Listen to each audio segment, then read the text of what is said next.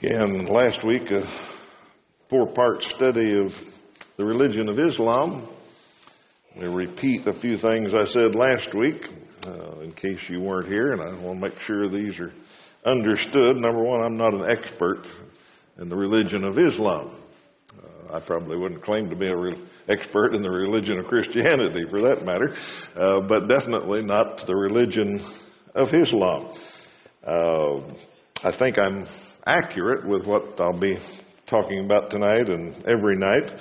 I think I've found good sources. I've there are bad sources, uh, and I've found some of those too on, on both extremes. Uh, but I think I've got some balanced, good sources that I'm getting most of this material from. Uh, any religion has a number, uh, at least two viewpoints on a lot of things. Uh, Christianity, you sit a couple of people down to talk about Christianity, and you'll have people say, well, Christianity teaches this, and another one will say, well, it teaches this. Uh, for instance, we're going to mention the treatment of women under Islam. Now, there's people that say Christianity is very oppressive to women, and there are others that say, no, it glorifies women. Uh, so, so you get different viewpoints in any religion, I think. Uh, but I do believe that there seems to be a larger uh, dichotomy, I guess, or difference when it comes to discussing Islam. You can hear very way different uh, interpretations, and this verse means this, and no, here's one that means this. Um, it just seems a wider difference. Uh, but we hear that Islam is similar to Christianity, that we both worship the same God, that Jesus was a prophet, Muhammad was a prophet. Uh, we hear those kind of things in the news and people on the talk shows and all that. So that's what we're working on in this. And I said this this week, last week. This is not a scholarly course, so you understand every different uh, version of Islam or every uh, group, or it's not a scholarly course. Neither is it a conversion guide. Uh, say you work with a Muslim, don't expect to listen to these four lessons and then say, okay, I can go convert this guy. Uh, that's not what this is. The, theory, the, the theme, the series that we're on on Sunday nights is understanding the times. And we've picked, this is number 13, I think. Uh, we've picked 13 different topics so far that are moral problems or political problems or, or, things that are going on in this world that sometimes we don't understand, or at least I don't understand. That's why I picked them. Uh, we look at them and say, how did we get to this situation? How did this happen in, in this society in this culture and, and all of that? And we're trying to understand it because First Chronicles 12:32 says that the men of Issachar understood the times and knew what Israel should do. Uh, not only don't we understand some of these things, we don't know what to do about them. So we've been working on that all year, and Islam is just one of those things that I don't understand. I struggle with it. Uh, I hear people, very reasonable people, say that it's a religion of peace. Uh, I look around our community, and it seems to be. Uh, I know Muslims. A lot of us have doctors who are Muslims, perhaps, and, and work with them and go to school with them, and they're fine folks. So, so how do we understand that? So that's what I'm trying to work on here. Uh, last week we looked at the origin and some basic teachings of Islam. Uh, I was told that was a little bit heavy and a little bit too uh, deep, uh, but I think you got to understand the history uh, before we can understand what we're seeing today. So tonight, uh, actually, I titled this one wrong. I put on your handout the differences between Islam and Christianity. That should say some of the differences. I'm obviously not going to cover all the differences, uh, but there's a few of them, and I think if we understand them, uh, then we'll understand the times a little bit better. So let's just work through these pretty quickly. Uh, first one is the Bible and the Koran. Uh, we got to understand how we think about things and how Muslims think about those two books. Uh, the Bible is a collection of writings by 40 men over 1600 years, and it's got a central message.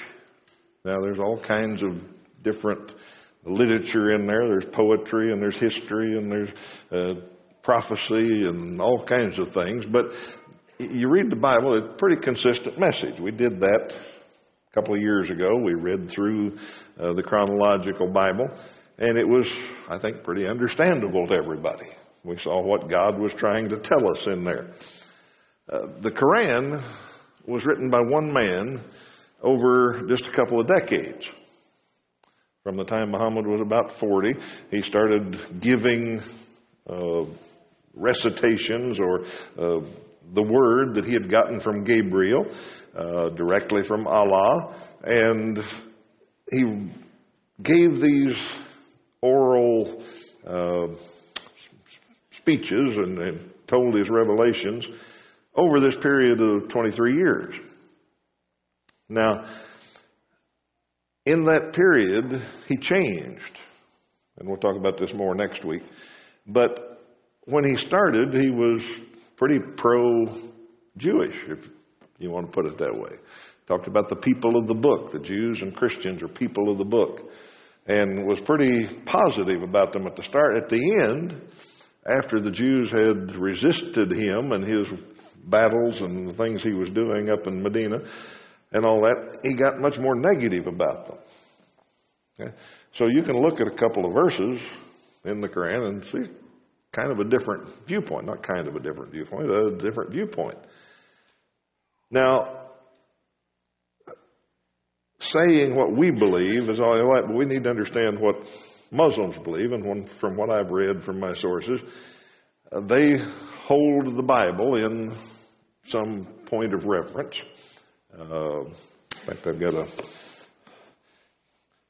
I'm not going to read you very much from the Quran, but I did bring one and I'm going to read you just a few things from Surah number 4, verse 163. If I can find, I should have marked these better.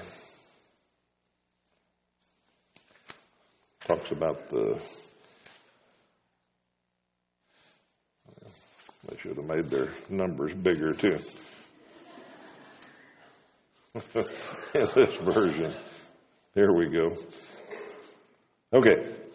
Now, now, bear in mind, this was directly from Allah to Gabriel to Muhammad, who spoke it, and people wrote it down and collected it later. But here's what he says about the revelations. He says, "We have re- we have revealed our will," and in this Allah speaks as we for some reason. We have revealed our will to you as we revealed it to Noah and to the prophets who came after him, as we revealed it to Abraham, Ishmael, Isaac, Jacob, and the tribes, to Jesus, Job, Jonah, Aaron, Solomon, and David, to whom we gave the Psalms, of some apostles, we have already told you uh, how Allah spoke directly to Moses but there are others whom we have not yet spoken, apostles who brought good news to mankind and admonished them so that they might have no plea against Allah after their coming. Allah is mighty and wise. Okay, in that, the, the, the book, the Old Testament, New Testament, are spoken of in a very high regard. They're, they're revelations from God. Okay, so what do we do with the discrepancies and all that? Well, Muslims believe Christians and Jews have corrupted everything. God gave it to them right, but we've messed it up. They've all been confused. They've all been perverted. They haven't been translated right. Yeah? The Quran has been kept perfect in Arabic. All translations are wrong, but in Arabic it's right. Okay? And they think of the Quran, they treat it with a much higher respect than we treat the Bible, physically and mentally. Uh, and now we respect the Bible. We think it's the Word of God and all that. But we don't worship it. You know, we, we shouldn't worship it. I think some people probably do, uh, but we don't. Uh, but the Quran is handled very specifically, very uh, uh, sanctified way. And it is thought of as the pure word of Allah. In fact, I read one scholar, Muslim scholar, that said it's not a book in the ordinary sense.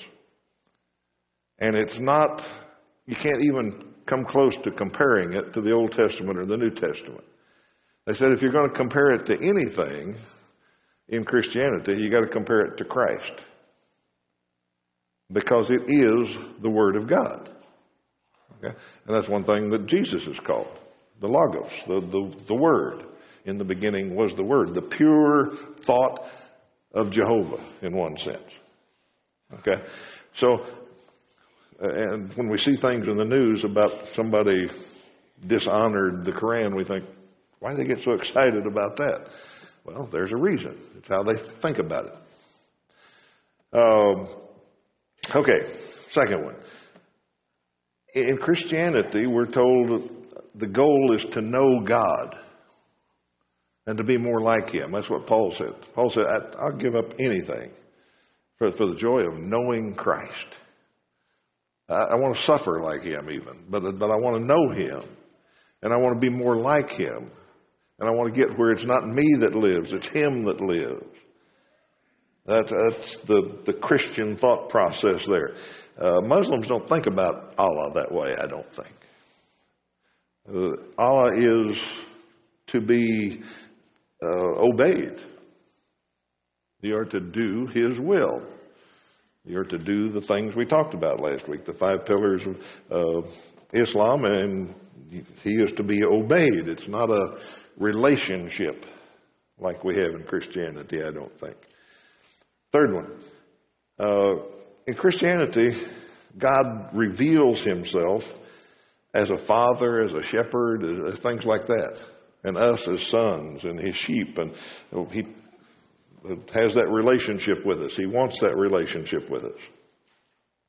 Uh, the Quran portrays Muslims as servants more. And I know it talks about us being slaves to Christ and all of that too, but if you read the whole thing in, and I, I haven't read the whole Quran by any means, uh, but from what I've read, the teachings are, I think there's a difference there in how Christians and Islam think about our relationship to God. Uh, next one's a biggie, Jesus, and uh, Doug mentioned this in the song service. Uh, to Christians, Jesus is God. John says in the beginning was the Word, and the Word was God, and he was with God, and then he became flesh and dwelt among us. He's God incarnate. Uh, he was our perfect high priest. He's our substitutionary sacrifice. That's who he was. He God. He came down here to die for us. And we know the whole doctrine of uh, salvation and how that all worked, and we've discussed it in detail. That's how we think about it. To Islam, Jesus is just a prophet.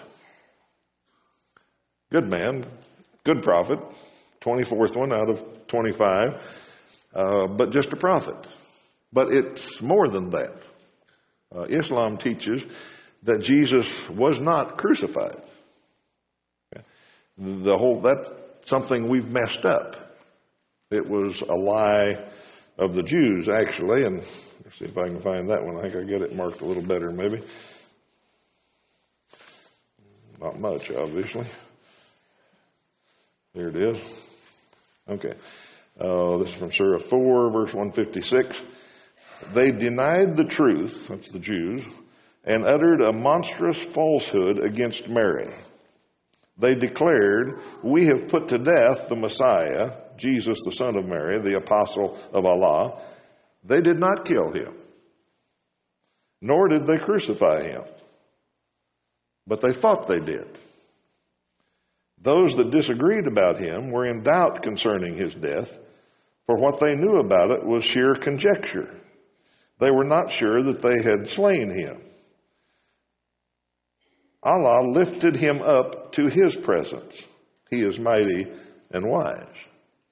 Okay? So what the Quran teaches is that it was an optical illusion or a confusion that God did to make people think that Jesus died, but he really didn't die. He was taken directly to heaven. Okay? And then it goes on to say, on the day of resurrection, he will be a witness against them. So they have this kind of a strange doctrine about Jesus that uh, uplifts him in a lot of ways. I mean, if you think about that, if God took Jesus to heaven, but Muhammad died, you might think, well, 24 sounds a little better than 25 to me. But in their theology, that's not the way it works. It was some kind of a hoax that, and Jesus wasn't who he said he was. Uh, so how they look at Jesus, how we look at Jesus, who we believe he was, is way different in Christianity and Islam. And another huge difference is the Trinity. Uh, we teach that there is one God. We say we're monotheistic, but there's three personalities or persons or uh, centers of consciousness or whatever we want to call it, three beings that are divine. They're, they're all one, perfectly one, and we really can't understand it because we're physical, but there are three divine beings who are perfectly one, the Father, Son, and the Holy Spirit. That does not compute to the Islamic mind. And for that matter, it doesn't compute to a lot of uh, religious folk, even Christianity. That's why there's Unitarianism and stuff. But to Islam, to, to Muslims, that's heresy. That's crazy to think that there could be three gods. And in fact, looking from outside at our culture, they think we have other gods. They think we worship Mary, Christians worship Mary, and Christians worship all kinds of other people. So that, that's really confusing to them, is how they could think that there's three gods when there is only one God, Allah. And remember from last week, that's what Muhammad started with. He started from a very idolatrous society with huge numbers of gods, and he said, no, we got to go back to where there's just one God. That's the right way to worship. So uh, the Trinity is a huge confusion and difference. Uh, Christianity, we teach that you can't do anything to save yourself, uh, that that's what Christ is for. He's our sacrifice. He's the one that saves us. Uh, there is nothing that we can do that we can boast of. Uh, in Islam, there is no savior like that. It is what you do. We talked about this a little bit last week. Uh, the good works that you do, if they outweigh the evil, will bring you salvation, and that's what the Quran said. Is the end they'll be weighed. Uh, there are certain things that overrule that, like martyrdom. Uh, that guarantees salvation, and I won't read you the, the verses from the Quran, but uh, when you and what I'll go ahead and talk about this. We'll we'll talk about this more next week. But when you think that the Quran was written by one man in 23 years in the 600s, what he was doing was trying to expand his empire and trying to get people to go to war for him. Well, it would probably be helpful to have a revelation that said if you go to war and die in war, you go to paradise. Uh, and that's what the verses say, is your sins will be forgiven. You'll go directly to paradise. Uh, if you are, if you die fighting for Allah. Okay, uh, status of women. Christianity, and I understand that some feminists would argue with me on this, but uh, I would say that throughout history, if you look at society of what happens before and after Christianity is accepted, uh, that women are elevated under Christianity. Their status in society and in, in every sense improves. They're, they're treated better. The way the Bible talks about marriage, uh, it's like the church being the bride of Christ, and men are supposed to love their wives like Christ loves the church, and uh, all of that that we've talked about many times. Husband is to love his wife as himself.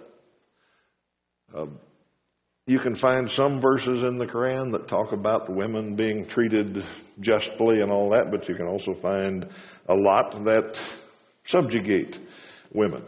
Uh, Muhammad himself had a number of wives, and he wrote about how to treat them and Uh, we're going to talk about this next week too. Bear in mind, this was written to a tribal society uh, in the 600s. Uh, it doesn't apply very well to all time like the Bible does. But let me just read you a few things from uh, the Quran to 223 here.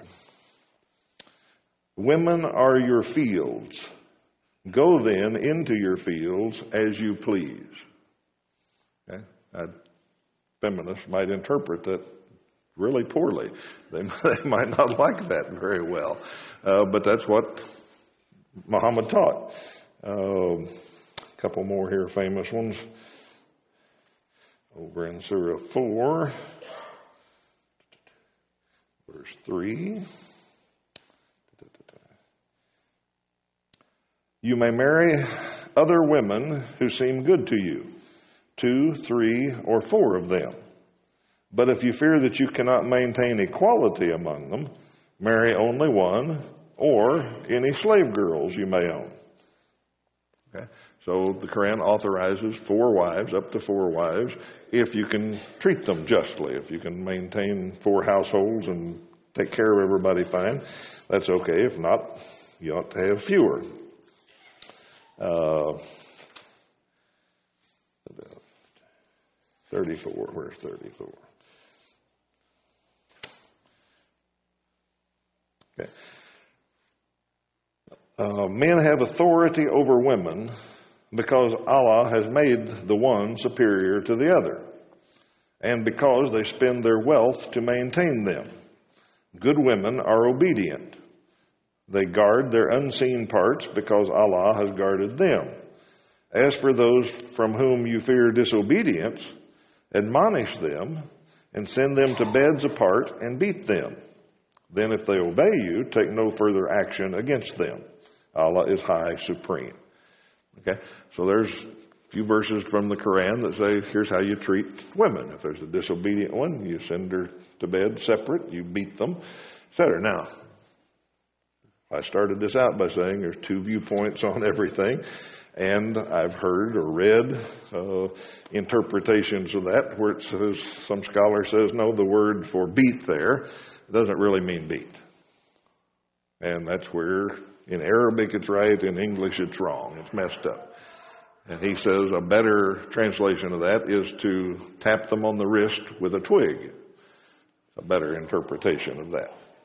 But the exact same Arabic word is elsewhere where it talks about beating animals. So you, know, you can argue that all day, I guess, but that's the what the Quran says about treatment of women.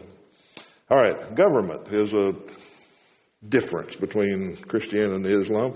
Uh, Christianity, read the New Testament, doesn't talk much about government. It says we're supposed to obey it, we're supposed to submit to it.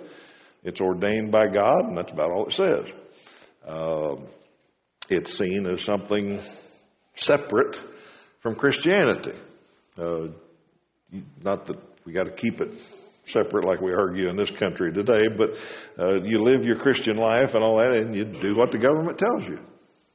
You know, unless they contradict what God said. But in Islam, it's much more, in fact, it's a lot closer to the Old Testament theocracy where religious and social life and legal life and political life was all wrapped up into one. Okay? Big difference. And that's what happens in Muslim countries is that that's what's happening now in Egypt. They're fighting over that.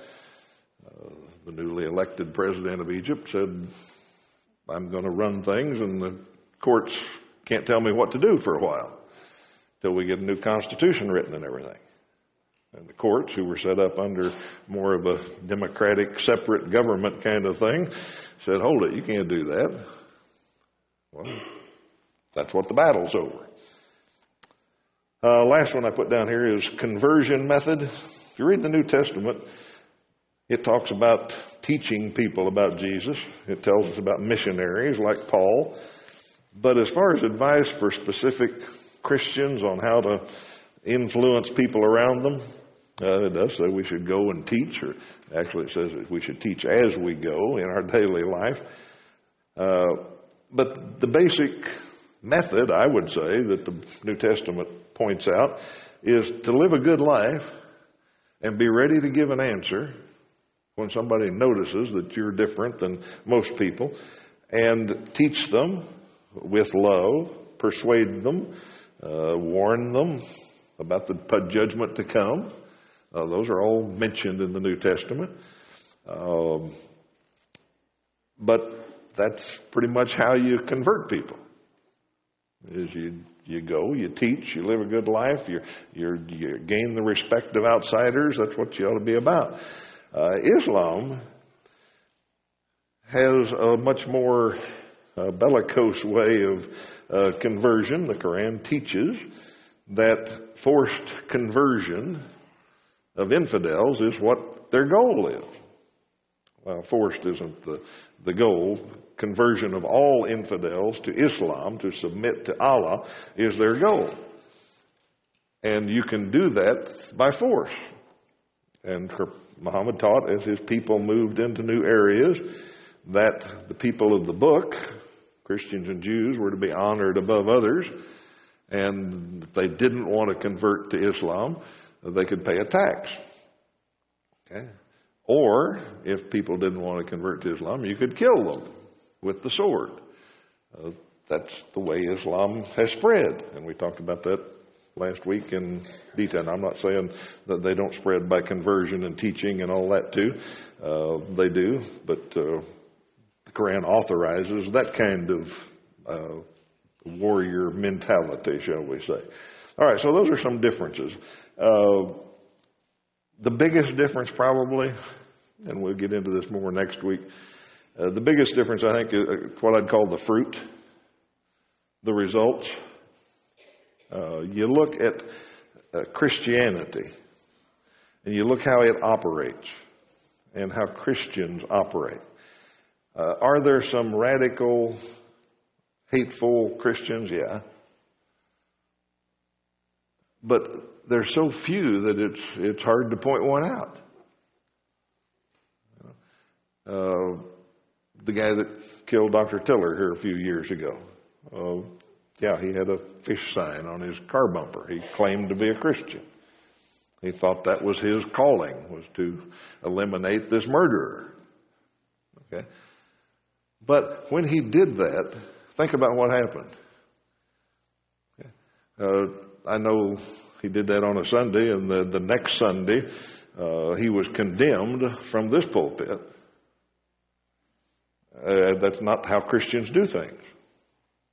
And I imagine he was condemned in almost every other Christian pulpit in the country and around the world. Christians, not in general, but overwhelmingly, 99.99999% said, no, that's not right. Uh, there's very few radical, hateful people willing to kill for their religion and Christianity. And for some reason, which we'll try to understand a little bit next week, uh, even though you can argue what the Quran authorizes and what it doesn't and all that, the, the fruit, the result, is devastatingly different. Okay, so we'll try to figure that out next week. And I, and I know people point to Christianity and say, well, the, the Crusades, that's the favorite, is point out the Crusades and say, yeah, that's, that's our Christianity Act.